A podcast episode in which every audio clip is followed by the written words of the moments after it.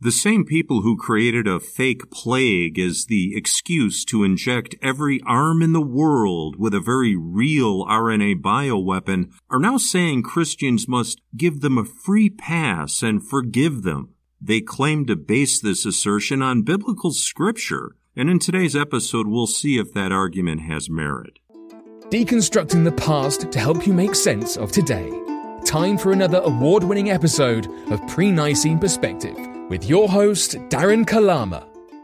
At this point, there's no arguing about the millions of deaths and injuries caused by the COVID RNA injections. It's already on record as the deadliest quote unquote vaccine in the history of the world. Even fake fact checkers can't deny it anymore.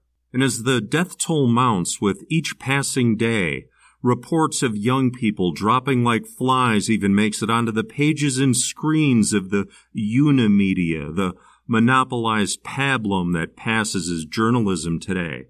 The people responsible for this ongoing genocide have begun to point fingers and deflect blame as the wave of coming justice peaks over the horizon, and it seems part of that deflection strategy involves using biblical scripture as a shield. And really, it shouldn't come as a surprise. Because very few people read the Bible with as much zeal and fervor as the atheist looking for scripture to absolve himself of sin or to find passages with which to bludgeon his Christian opponent.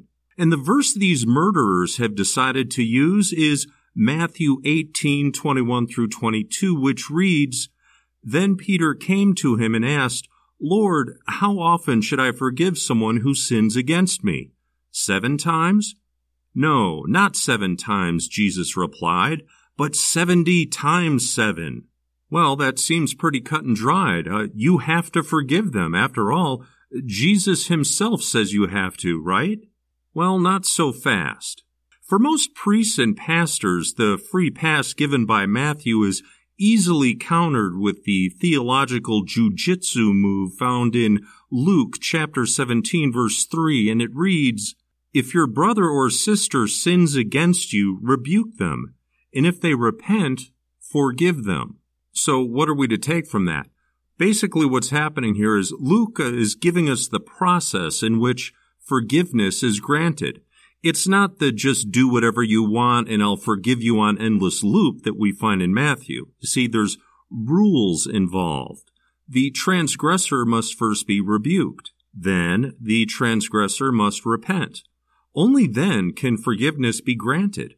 Now, has any of this happened with the millions of people that plunged those needles or encouraged others to be injected? Has Walensky from the CDC and the other enemies of all humanity as described in 1 Thessalonians 2:15 have any of them stepped forward and repented? Well, the answer is no, they haven't. In fact, they doubled down in their effort to get the DNA mutator into even more arms. They kept pushing, even injecting into toddlers and children, going so far as to make it mandatory for kids to attend school. Far from seeking forgiveness and repenting, they're going after the high score on the genocide game. And because most Christians have been conditioned to playing the role of a forgiving, masochistic punching bag, they're getting away with it. Just as they've gotten away with it for 2,000 years using the same exact model. Now, normally this would be the end of the debate and we can all go back to sitting around the Thanksgiving table and pretending that none of this is happening. But you'll notice the name of this show is Pre-Nicene Perspective. So let me give you a nice big helping of some and plop it down on today's plate. Now, what's the first thing we noticed about this little exercise with the gospel passages? Well, we saw how we had to hunt and peck to find the ones that fit the narrative that we wanted. And not just two Gospels. There's actually four Judaized Gospels, all written officially by anonymous authors, two of whom weren't even apostles or had even met Jesus. That would, of course, be Mark and Luke. Now, depending on the situation, you could use context and relativism to make just about anything fit the way that you want, just as the vax killers are trying to do with that Matthew verse. And bear in mind, this is just the New Testament part. Flip to the other side of the Bible and you have the whole Hebrew Torah, later renamed the Old Testament, to pick and choose from.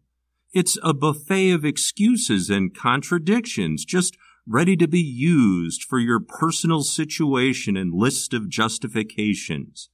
And with the Old Testament, they even have reasons to justify killing women and children and cutting off their hands. Doubt me? Open it up. Read Ezekiel 9 6. You know what? Better yet, let's let Max McLean read it to us so we get the full, the full flavor. As I listened, he said to the others, Follow him through the city and kill without showing pity or compassion. Slaughter the old men, the young men and women, the mothers and children, but do not touch anyone who has the mark. Begin at my sanctuary. So they began with the old men who were in front of the temple. Then he said to them, Defile the temple and fill the courts with the slain. Go. So they went out and began killing throughout the city. You hear that? They claim that's the Word of God, which of course begs the question, who's God? Now tell me, did that sound like anything Jesus would ever say or do or command you to do?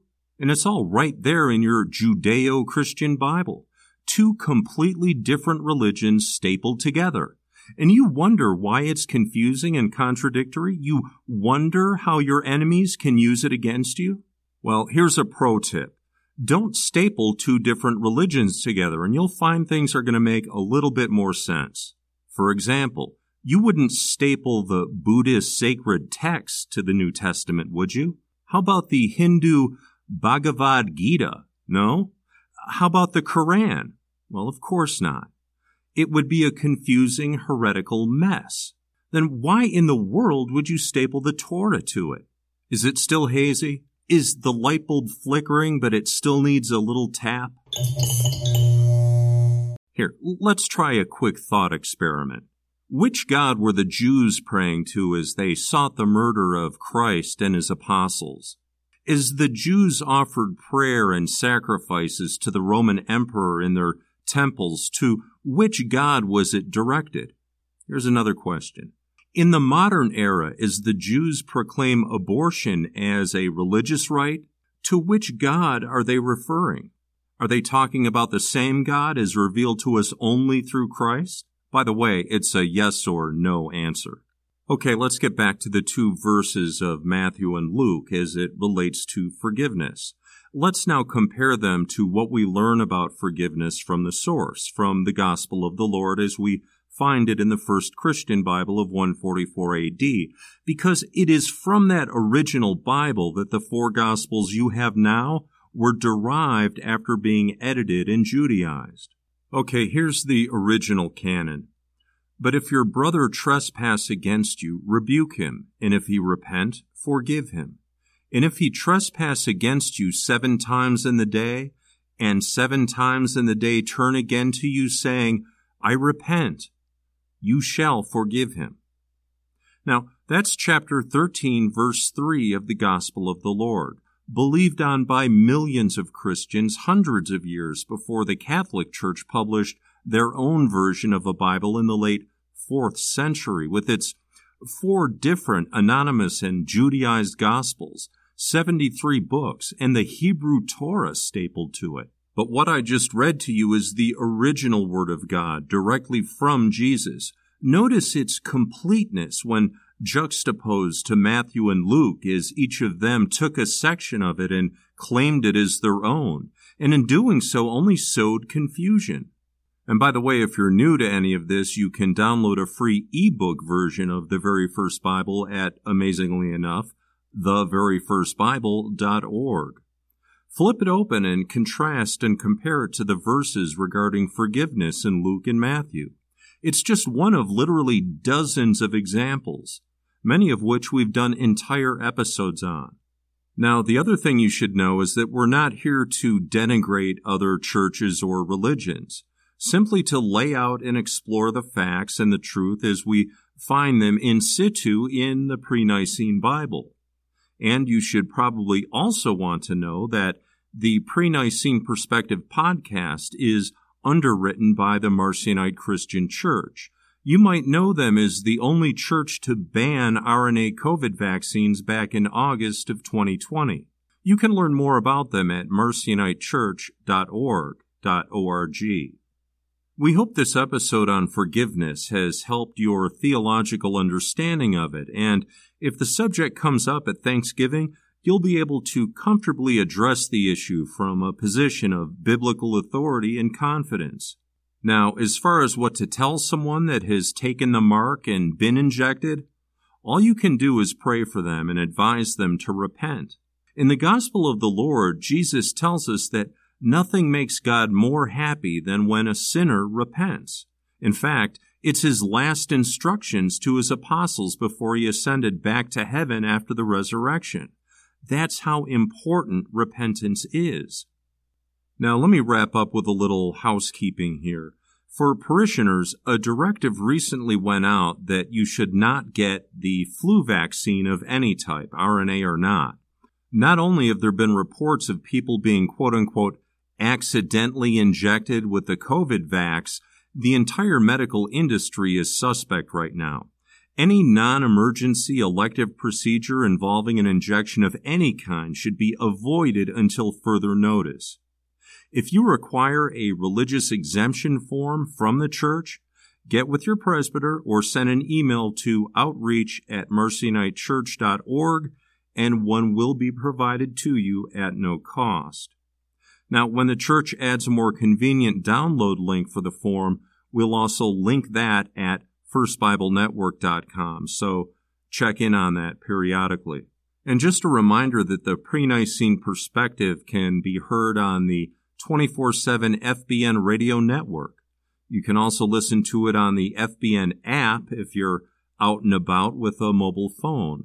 Links for all of that at firstbiblenetwork.com and while you're there, you can catch up on the latest international news as only FBN can deliver it.